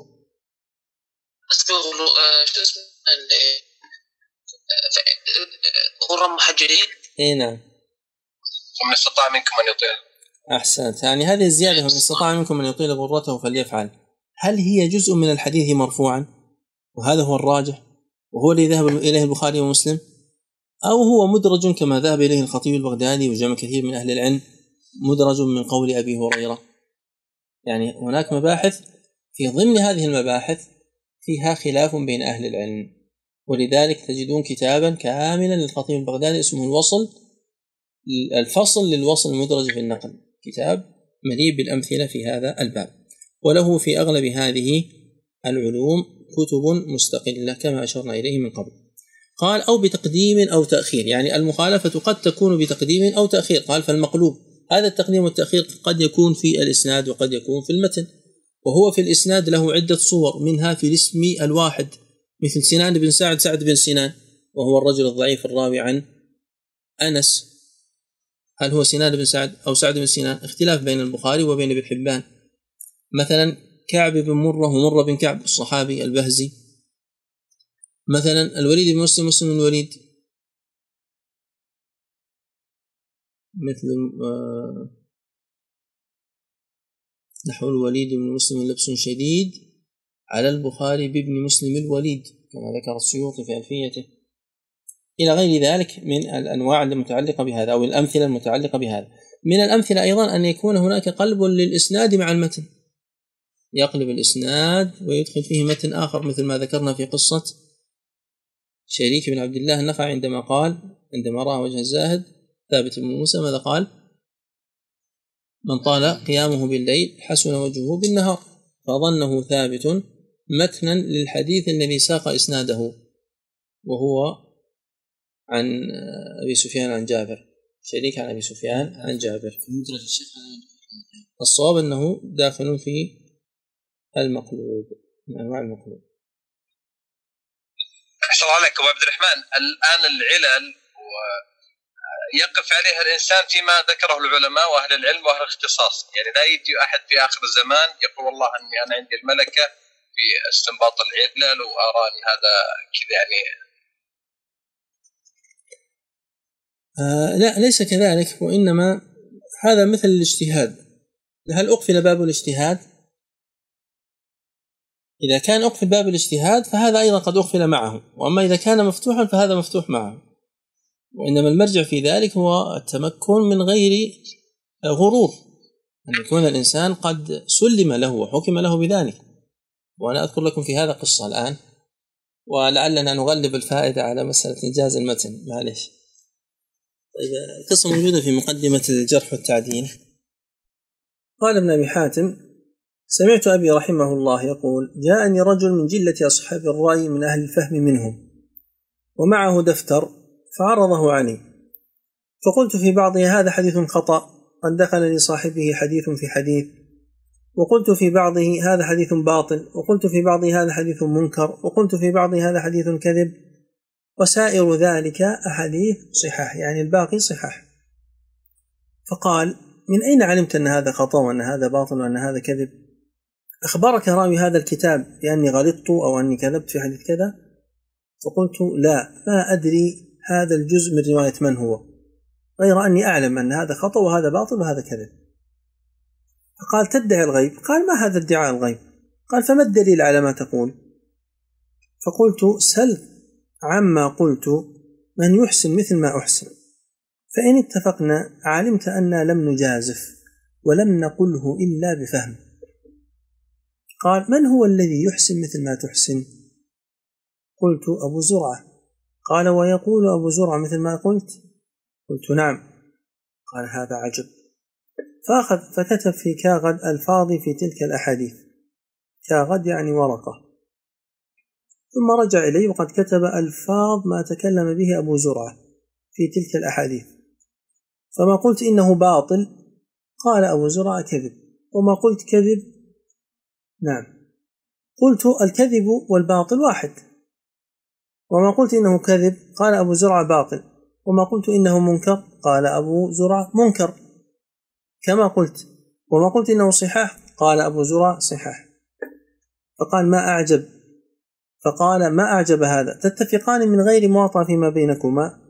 قلت: فقد علمت أننا لم نجازف، إنما قلناه بعلم ومعرفة قد أوتينا، والدليل على صحة ما نقول أن دينارا نبهرجا يعني مزيفا يحمل إلى الناقد فيقول: هذا دينار نبهرج وهذا دينار جيد. فإن قيل له: من أين قلت إن هذا نبهرج؟ هل كنت حاضر عندما بهرج هذا الدينار؟ قال: لا. فإن قيل له: فأخبرك الرجل الذي بهرجه أني بهرجت هذا الدينار؟ قال: لا. يعني من أين قلت إن هذا نبهرج؟ قال: علما رزقته، وكذلك نحن رزقنا معرفة ذلك. قلت له فتحمل فص ياقوت إلى واحد من البصراء من الجوهريين يقول لك هذا زجاج وهذا ياقوت، هل تقول له من أين علمته أن هذا زجاج وهذا ياقوت؟ هذا مثل السابق. نعم كما في المقدمة في الجوهر الثاني. فهم اشتغلوا كما قال ابن القيم في كتابه المنار المنيف، اشتغلوا بهذه الأحاديث حتى جرت في دمائهم وفي لحومهم وأصبحوا يعرفون ما الذي يمكن أن يقوله رسول الله صلى الله عليه وسلم وما لا يقوله. مسألة العلل أصحابها ندرة وقليلون، لكننا لا نقول بأنهم معدومون. هذا الخلاصة. قال فالمقلوب بالزيادة عرفنا أن القلب قد يكون أيضا في المتن، ومثاله المشهور في المتن حديث 7 يظلهم الله في ظله، منهم رجل تصدق بصدقة فأخفاها حتى لا تعلم شماله ما تنفق يمينه. هذا هو اللفظ الصحيح الذي في البخاري، جاء في صحيح مسلم حتى لا تعلم يمينه ما تنفق شماله، فحكم عامة العلماء عليه بالقلب ووجهه علماء آخرون. قال أو بزيادة راون فالمزيد في متصل الأسانيد، يعني أن يكون عندنا إسناد متصل ثم نجد هذا الإسناد بعينه بزيادة راون في أثنائه، فنحكم بأن هذا الإسناد أيضا صحيح مثل الإسناد الأول، بشرط وهو أن يكون الإسناد الأول قد ثبت الاتصال فيه، يعني أن يصرح الراوي بالسماع في موضع الزيادة، مثل المثال الذي ذكر بالأمس في الأجوبة عندما ذكرت الحديث مرثد، وهو نهي النبي صلى الله عليه وسلم عن الجلوس على القبور أو الصلاة إليها. فهذا مثال على المزيد في متصل الأسانيد، وهذا مهم في معرفة ماذا؟ عدم إعلال الإسناد الأول بانقطاع، فيقال الأول منقطع لأننا وجدنا فلان روى عن فلان مثلا، بدل من أن يروي إبراهيم النخعي عن علقمة عن ابن مسعود، يجد مثلا إبراهيم النخعي عن علقمة عن أبي عبيدة عن السلماني. من هو السلماني؟ وش اسمه؟ أبو عبيدة، عبيدة عفوا، عن عبيدة عن ابن مسعود، فيظن أن الإسناد الأول منقطع لأنه وجد بينهما واسطة، ولا يدخله في المزيد في متصل الأسانيد فيقول الأول صحيح والثاني صحيح. قد يقول قائل لماذا ذكر المزيد في متصل الأسانيد مع كونه مقبولا وصحيحا في أنواع المردود؟ نقول لأنه أحيانا يقع زيادة رجل أو راو في الإسناد وهما وغلطا، فحينئذ يكون مردودا، وإلا فالأصل أن المزيد ليس فيه ضعف. وللخطيب البغدادي في ذلك كتاب مستقل. قال أو بإبداله ولا مرجح، هذه من أنواع المخالفة أيضا، الإبدال ولا مرجح يسمى بالمضطرب. قال فالمضطرب، إذن ما هو تعريف الحديث المضطرب؟ الحديث المضطرب هو الذي يقع في إسناده اختلاف على راو واحد بلا ترجيح، وهذه من أسباب الرد ومن أسباب الضعف. قال أو بإبداله ولا مرجح، يعني إبدال راوي براوي آخر، مثلا بدل من أن يقول نافع عن ابن عمر يقول سالم عن ابن عمر، أبدل راوي براوي. فإذا وجد ترجيح فإنه لا يدخل في المضطرب، وإنما يكون المرجوح ضعيفا ويكون الراجح والصحيح. لكن إذا اضطربوا واختلفوا فإننا لا نرجح بينهم ونقول بأن هذا حديث ضعيف للاضطراب في إسناده. وأشهر حديث مضطرب هو حديث شيبة هود وأخواتها. وقد يقع الإبدال امتحانا عمدا امتحانا، يعني يبدل بحيث يؤتى بإسناد ويقلب المتن لمتن آخر، هذا الإبدال بالقلب.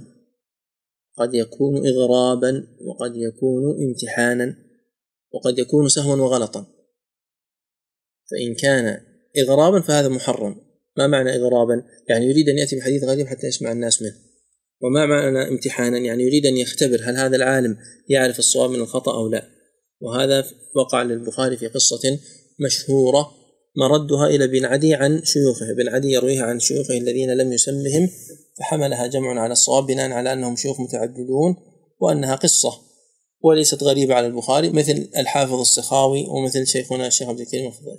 وحملها آخرون على الرد، وردها آخرون بناء على جهالة شيوخ ابن عدي مثل الشيخ بكر وزيد وشيخنا الشيخ عبد الله السعد.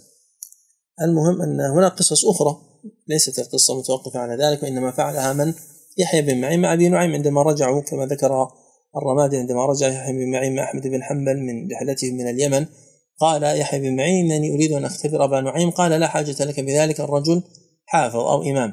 فذهبوا إليه وهو على دكان له، فجلس أحمد عن يمينه وجلس يحيى عن يساره والرمادي دونهم تحت.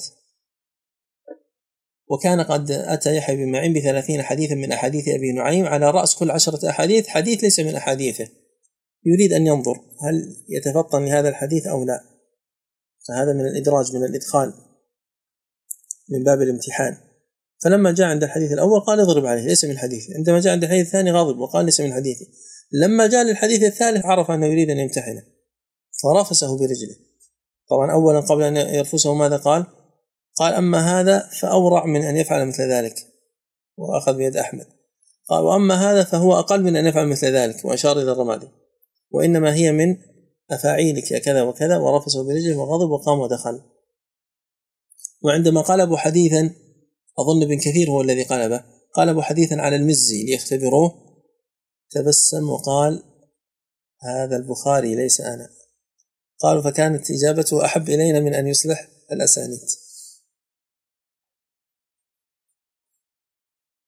قال أو بتغيير حروف مع بقاء السياق المصحف والمحرف.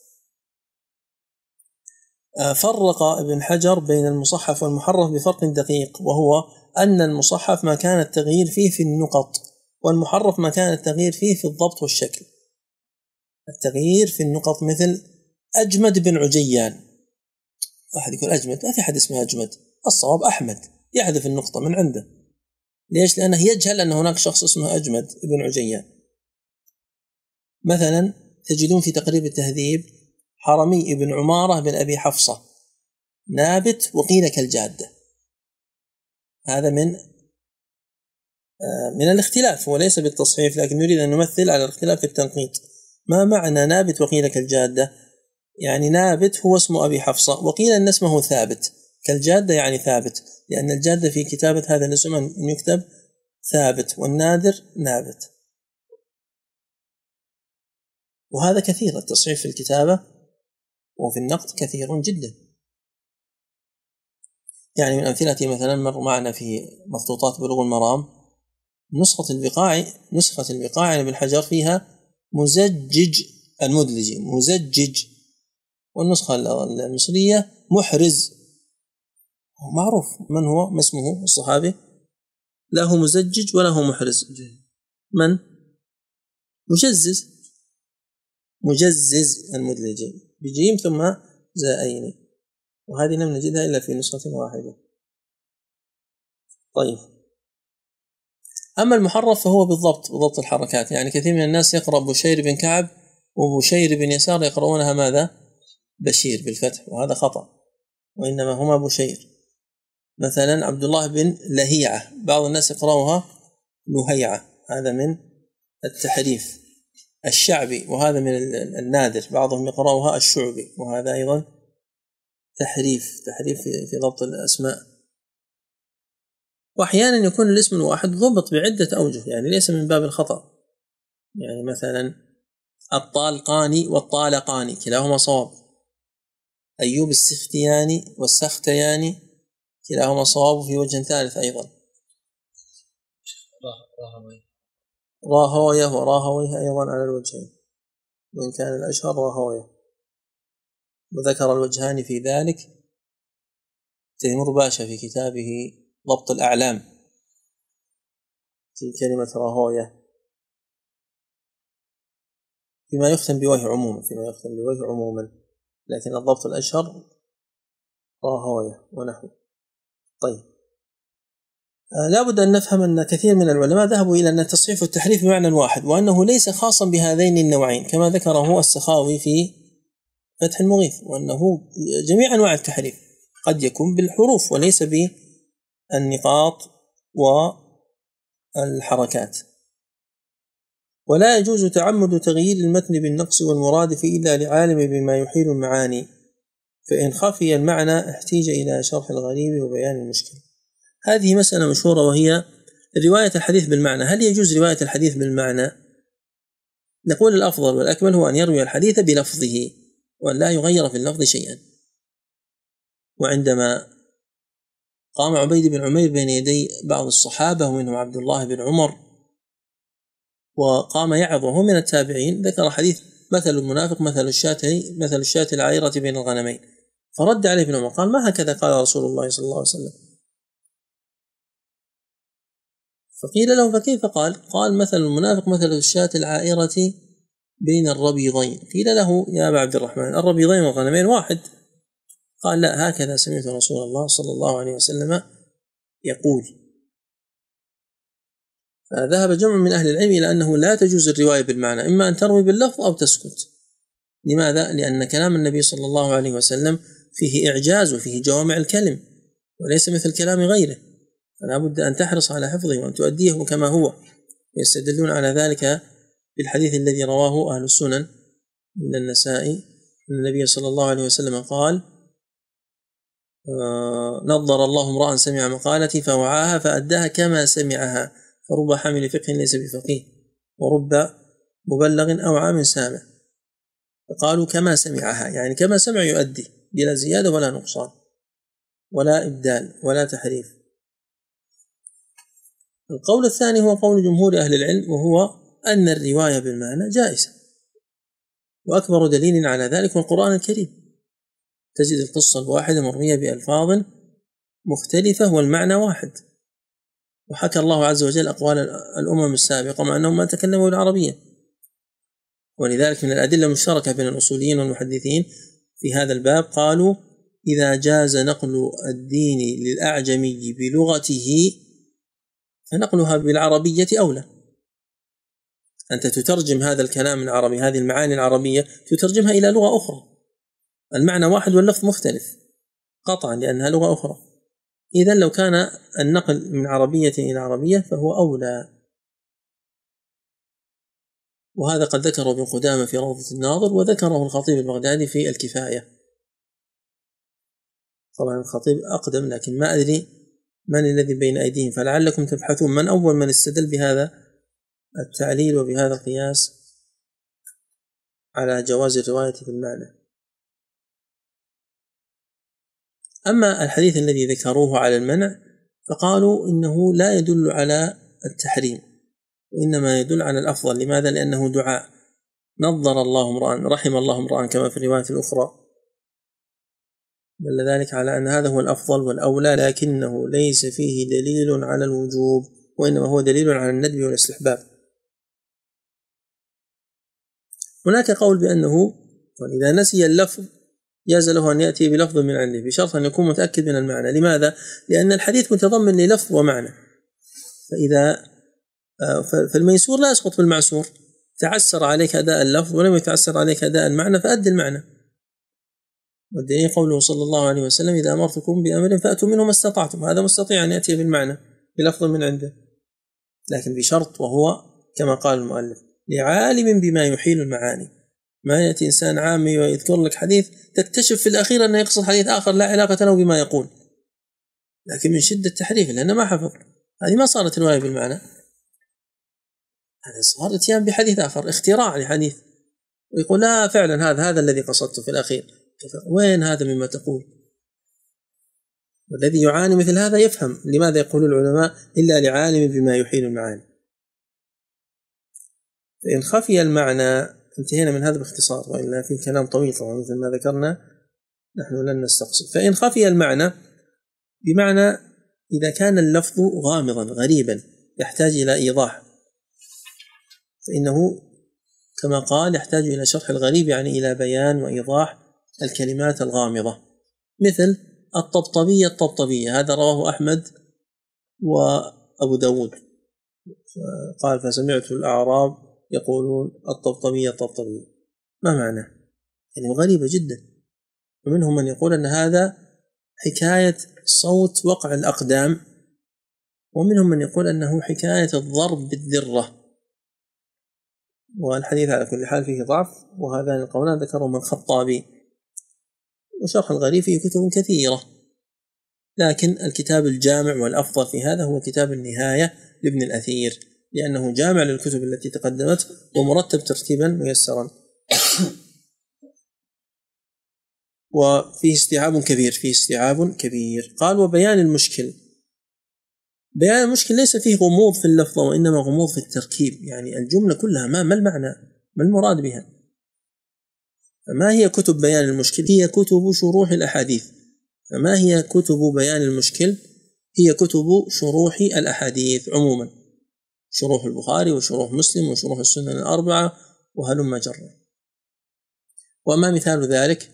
آخر وطأة وطئها الرحمن بوجه، آخر وطأة وطئها الرحمن بوجه، ما معنى هذا الكلام؟ وجه وادي في الطائف، وآخر وطأة وطئها الرحمن معناه آخر وقعة أوقعها بالمشركين بالنسبة لزمن التكلم هو ما أوقعه بهم في ذلك الوادي، والله أعلم. قال ثم الجهالة، يعني ثم من أسباب الطعن في الراوي جهالته. الجهالة ليست طعنا فيه في الحقيقة، قد يكون من أتقى عباد الله، قد يكون عالما، لكن هو بالنسبة لنا مجهول، فحصل الطعن في مرويه وفي روايته لا في ذاته بسبب جهالته بالنسبة لنا. هل في إنسان مجهول بالنسبة لنفسه؟ أحد ما يعرف نفسه، نحن جهلنا، فبالتالي مروياته بالنسبة لنا نحكم بها على ضوء ما بلغنا، وإلا فهي ليست طعنا في ذاته. مبحث الجهالة هو رقم كم الآن؟ عندنا الكذب والتهمة وفحش الغلط والغفلة والفسق. الفسق ما تكلمنا في مالك هنا، الفسق الذي هو يكون حديثه منكرا. أنا أتذكر شيء متعلق بالفسق، عام 22 حضرت شرح لهذا الكتاب عند الشيخ الفاضل الدكتور محمد بن عبد الله الخضير، فذكر أن الفسق مجمع على رد رواية من يتصف به، يعني رواية الفاسق مردودة بالإجماع، نقله ابن العربي والشنقيطي، حتى أنا كاتبها عندي في مسقط.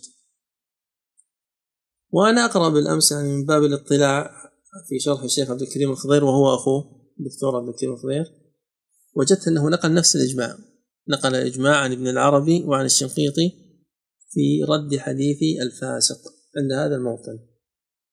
هذه فائدة، أو وهمه أو مخالفته أو جهالته. إذن وصلنا عند السبب الثامن، السبب الثامن من أسباب الطعن الجهالة.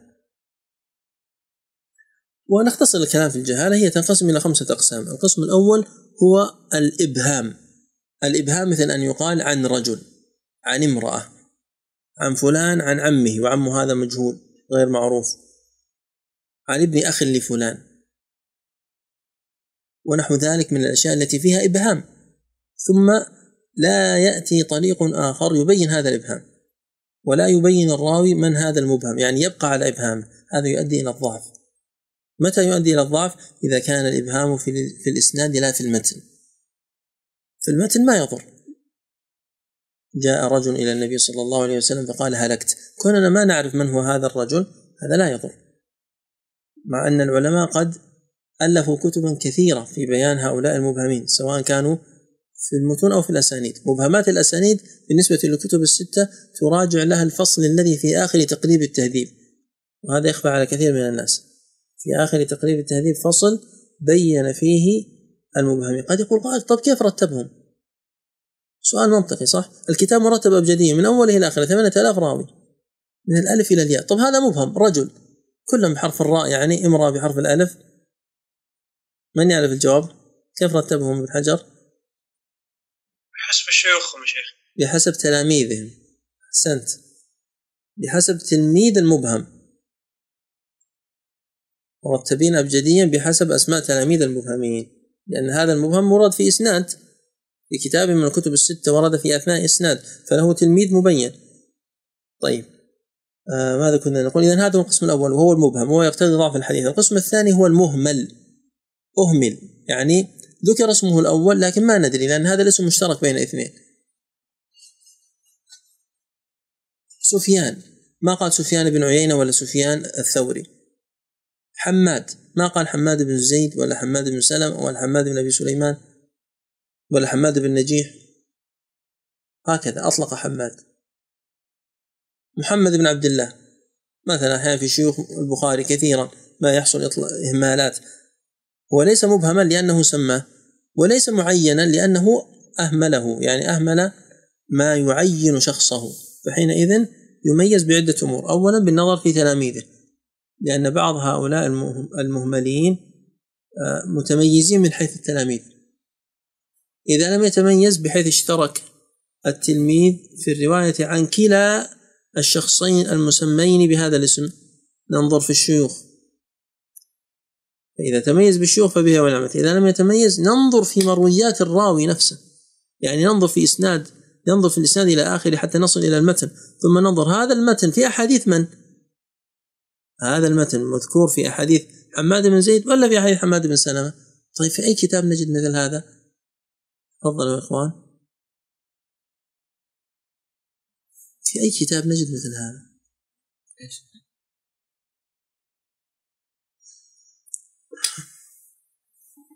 عندما أتينا إسناد فيه حماد مبهم ننظر في التلاميذ، إذا كان موسى بن إسماعيل التبوذكي إذن هذا حماد بن سلمة، إذا كان عارم الذي هو محمد بن فضل السدوسي فهذا حماد بن زيد، إذا كان سليمان بن حرب الأزدي الواشحي فهذا حماد بن زيد، وهكذا.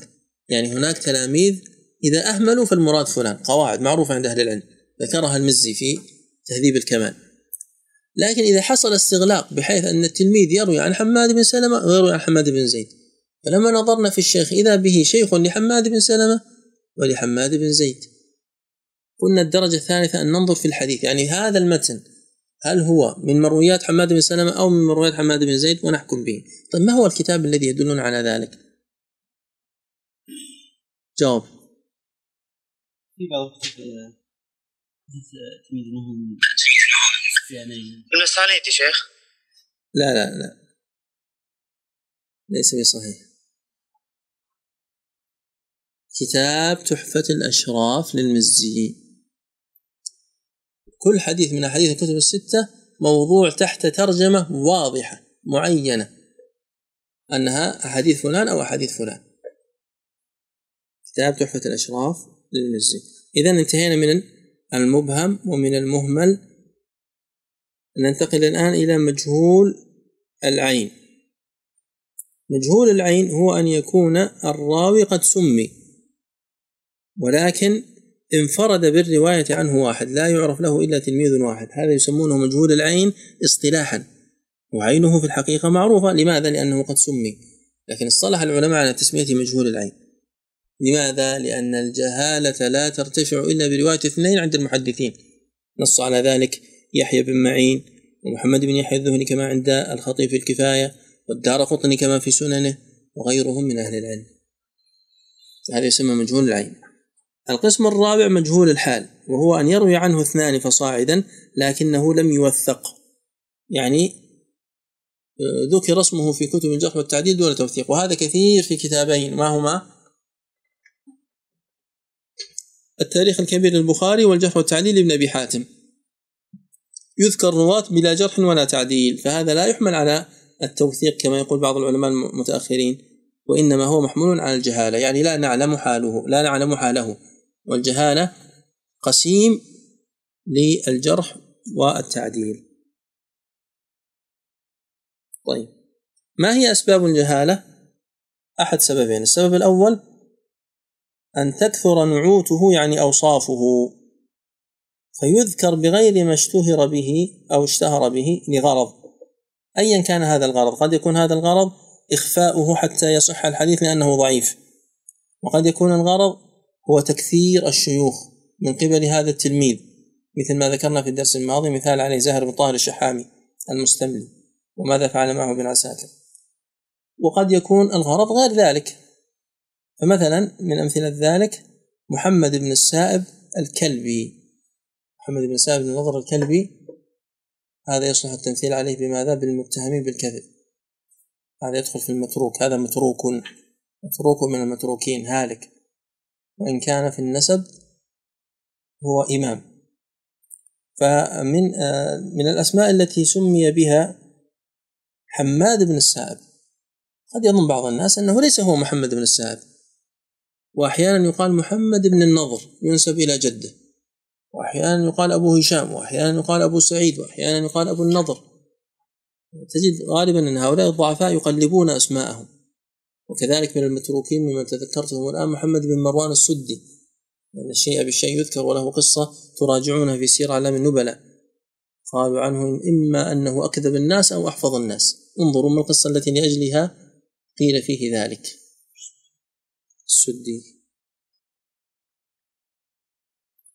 وأيضا محمد بن سعيد المصلوب الوضاع، هذا من القسم الأول من أقسام الطعن، هذا وضاع كذاب، لذلك يقولون محمد بن سعيد المصلوب 50 وجها اسمه مقلوب، قلبوا اسمه على 50 وجه ليخفوه تلاميذه.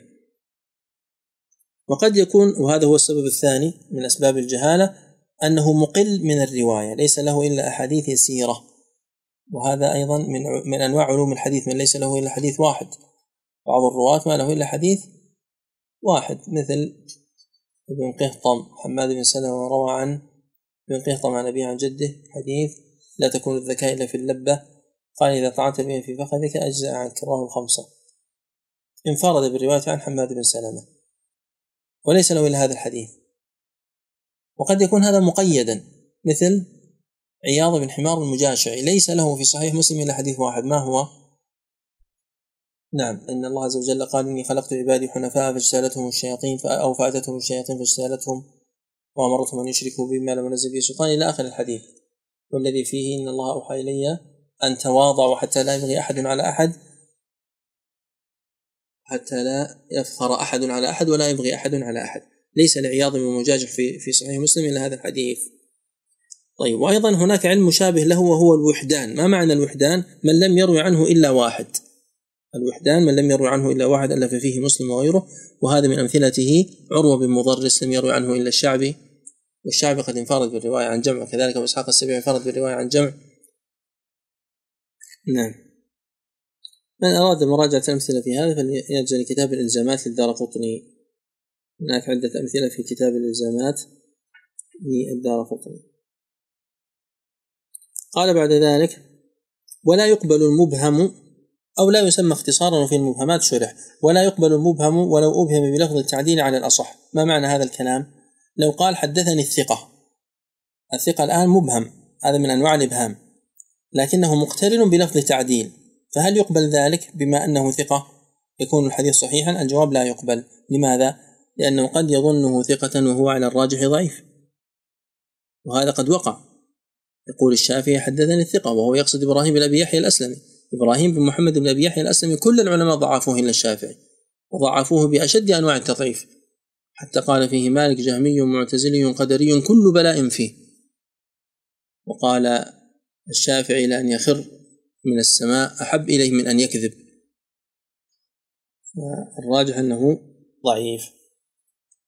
من هؤلاء يسمى، هناك نوع آخر من الجهالة غير هذه الأنواع الأربعة، نوع آخر من الجهالة، وهي جهالة ماذا؟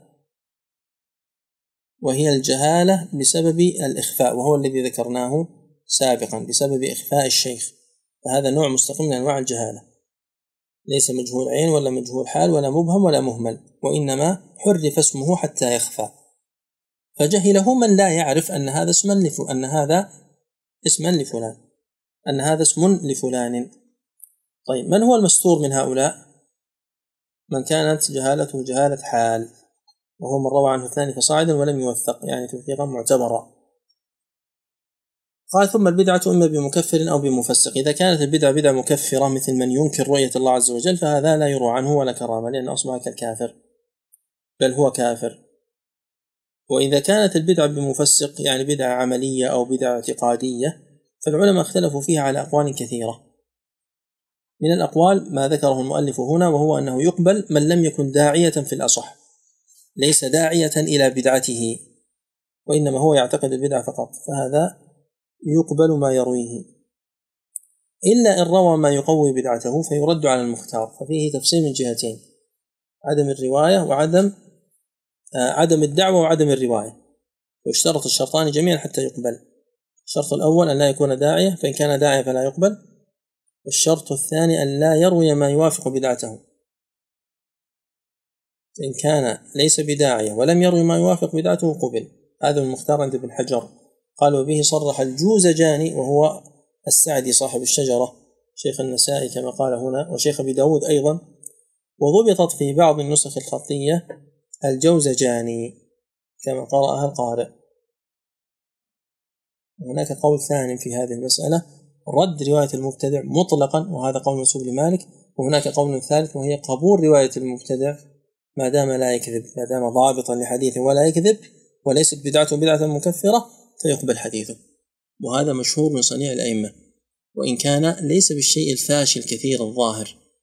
فنجد في صحيح البخاري روايات قليلة أو رواية واحدة تقريبا أو حديث يسير عن عمران بن حطان الخارجي المشهور، ونجد في صحيح مسلم ما يوافق بدعة المبتدع، وهو حديث من هو قاص الشيعة وإمامهم، أحسنت، عدي بن ثابت، وهو حديث البراء بن عازب النبي صلى الله عليه وسلم قال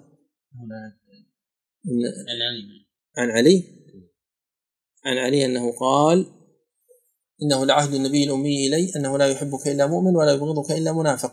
هذا في صحيح مسلم، مع أن عدي بن ثابت المذكور في الإسناد هو إمام الشيعة وقاصة، فدل ذلك على أن هذا الشرط ليس شرطا عند مسلم، لا يروي ما يوافق بدعته ولا يكون داعية إلى بدعته.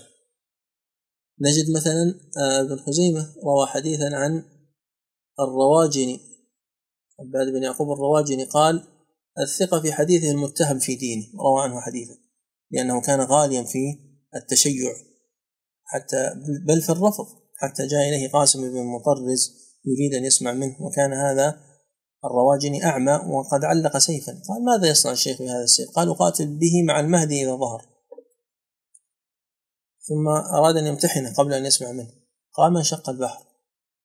قال الله. قال أدري لكن من شق البحر؟ قال يعلمني الشيخ. قال شقه علي بن أبي طالب. قال من أجرى فيه الماء؟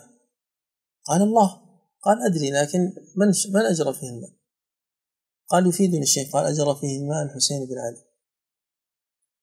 فلما سمع منه ما سمع وأراد أن ينصرف اختبره مرة أخرى، وقال له شق البحر معاوية بن سفيان وأجرى الماء عمرو بن العاص، وهرب. فأخذ هذا الشيخ يصرخ يقول أمسكوا هذا الفاسق أو ردوا هذا الفاسق. هذا غالي في الرفض، وهذا القول كفر والعياذ بالله، والإسناد صحيح إلى قاسم بن مطرز، فكان ينبغي عدم الرواية عن مثل هؤلاء ولا عن مثل حريز بن عثمان الرحبي الغالي في النصب، لكن هؤلاء انتشرت أحاديثهم واشتهرت. وهناك أقوال أخرى في مسألة رواية أحاديث المبتدعة، فمن العلماء من يقول الحديث الذي نجده عند غير المبتدع لا يجوز أن نرويه عن المبتدع، وإنما نروي عنه ما لا نجده عند غيره. قال ثم سوء الحفظ، هذا سنختم به إن شاء الله أو بقيت فقرتان. نعم. قال ثم سوء الحفظ إن كان لازما. ما معنى لازما؟ يعني هو من حينه سيء الحفظ، لم يكن قوي الحفظ ثم ساء حفظه لسبب عارض، مثل ما وقع لبعض العلماء المحدثين كسهيل بن أبي صالح وابن حزم كما ذكر في كتاب الأخلاق والسير، وذكر ذلك أيضا عن بعض علماء الأندلس. وإنما هو سيء الحفظ ابتداء، فهذا حديث يسمى شاذا على رأي. لماذا؟ لأنه سبق رأي آخر أن الشاذ هو ما خالف فيه الثقة من هو أوثق، أو طارئا فالمختلط. ما معنى أو طارئا؟ يعني سوء الحفظ طرأ له بسبب أمر عارض كوفاة أخ له أو كبر سن ونحو ذلك، فهذا المختلط حديثه فيه تفصيل. من أمثلة المختلطين المشهورة عطاء بن السائب. عطاء بن السائب ممن اختلط، فمن سمع منه قديما مثل زائد بن قدامة والأعمش والثوري وزهير، يعني منهم من يوصل إلى 14 ومنهم من يجعلهم 7 الرواة الذين يقبلون في عطاء بن السائب، حماد بن سلمة وغيرهم. إذا ما هو التفصيل؟ التفصيل في الاختلاط أنه على قسمين: اختلاط الضعفاء، فهذا يرد مطلقا، يرد حديثهم لأنهم ازدادوا ضعفا باختلاطهم، مثل أبو معشر الأسدي نجيح، هذا مثل ما ذكر في التدليس. والقسم الثاني اختلاط الثقات، هو ثقة لكن اختلط، طرأ عليه سوء الحفظ، فهذا ينقسم إلى قسمين: اختلاط يسير، وهو ضعف الذاكرة قليلا، وهو التغير الذي لا يصل إلى فساد العقل وعدم انتظام الكلام، وهذا يصيب غالب من يتقدم بهم السن عن الحد المعتاد. ولا شك أن حديثهم قبل الاختلاط أصح، لكن هذا الاختلاط بهذا النوع لا يؤثر في صحة حديثهم. وقد وصف بعض الرواة بالاختلاط فجعل بعض المتأخرين يحكم على حديثهم مطلقا بالرد، وممن يحكم على حديث المختلطين بالرد عمليا وإن كان نظريا يفصل ابن حبان في كتاب المجروحين: اختلط ولم يتميز حديثه، واختلط ولم يتميز حديثه، فيرد أحاديث كل من اختلط، مع أنه يقول بأنه إذا تميز نقبل. والواقع أن بعض من رد أحاديثهم ممن تميز حديثهم. لكن نرجع لما نحن بصدده، نقول إذا كان الاختلاط يسيرا فإننا نقبل حديثه ولا يؤثر فيه ذلك. وكذلك الذين يختلف في اختلاطهم. نعم. القسم الثاني هو الاختلاط الشديد، هذا على ثلاثة أحوال. الحالة الأولى: من امتنع من التحديث بعد الاختلاط أو حفظه أهله من التحديث ومن أثر الاختلاط عليه، لم يظهر التخليط في حديثه، هذا حديث صحيح، مثل عارم محمد بن فضل السدوسي، مثل جرير بن حازم، مثل إبراهيم السامري، مثل إبراهيم بن عباس. القسم الثاني: إن كان تحديثه بعد الاختلاط من كتاب مضبوط، اختلط وحدث بعد الاختلاط، لكن من وين يحدث؟ ليس من حفظه، الاختلاط يؤثر على حفظه، ما يؤثر على كتبه، كتبه ما زالت مضبوطة وحدث من كتبه، يعني أصبحوا يقرؤون عليه أيضا، هذا مثل القسم الأول، حديث صحيح ما دام يعقل ما يقرأ عليه، ما صار مجنون، يقرؤون عليه من كتبه وهو يعقل، لم يصر مجنونا إذا أردنا أن نعرف. أما إذا قلنا على لغة ربيعة فيصح ما سبق. وهذا مثاله الدبري مع عبد الرزاق، فلا تأثير الاختلاط عبد الرزاق على رواية الدبري عنه. وفي مثل هذا قد يقع الخلط في الكتب فتقع النكارة من جهة أخرى لا من جهة الاختلاط. القسم الثالث والأخير: من لم يكن من القسمين السابقين، يعني لم يحفظ من التحديث بعد أن اختلط، وكان يحدث من حفظه وهو قد اختلط عقله والاختلاط شديد، هذا هو الذي يؤثر الاختلاط على حديثه. فنقول ما حدث قبل الاختلاط مقبول، وما حدث بعد الاختلاط أو أبهم هل هو بعد أو قبل أو أشكل، هذا كله يرد ولا يقبل، إلا ما وافق فيه الثقات، لأننا افترضنا أنه ثقة وقد اختلط وليس بضعيف، أو ما وافق فيه حال صحته وسلامته. فإذا كان الرواة عنه متميزون فنقبل رواية من روى عنه قبل الاختلاط فقط، وإن كانوا غير متميزين فإنه لا تقبل، وإن كان هناك من سمع منه قبل الاختلاط وبعد الاختلاط فإنه أيضا لا يقبل، إنما يقبل من روى قبل الاختلاط فقط.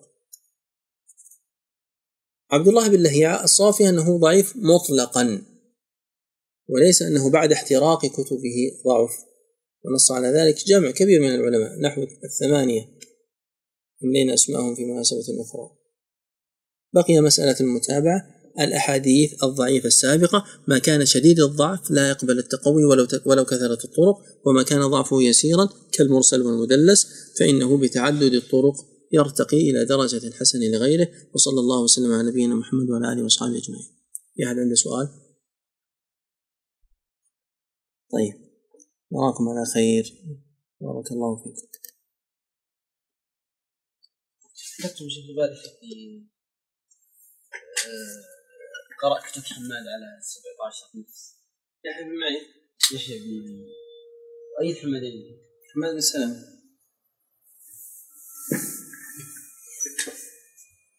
لكن هذه القصة قال عنها الذهبي في سير أعلام النبلاء إنها منقطعة، حكاية منقطعة، لكن أردنا التمثيل بها حتى يفهم كيف كانوا يعتبرون.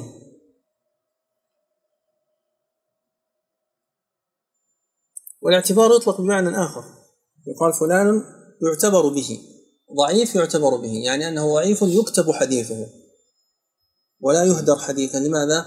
لأنه إذا وجد له شاهد أو متابع يمكن أن يتقوى، بخلاف ما لو قالوا فلان لا يكتب حديثه، يعني أنه وصل من الضعف إلى درجة أن حديثه وجوده كعدمه. يكون من أسهل التسريح. نعم. أو يكون بين. لا هو تجريح لكنه قريب من التوثيق، من أخف التجريح.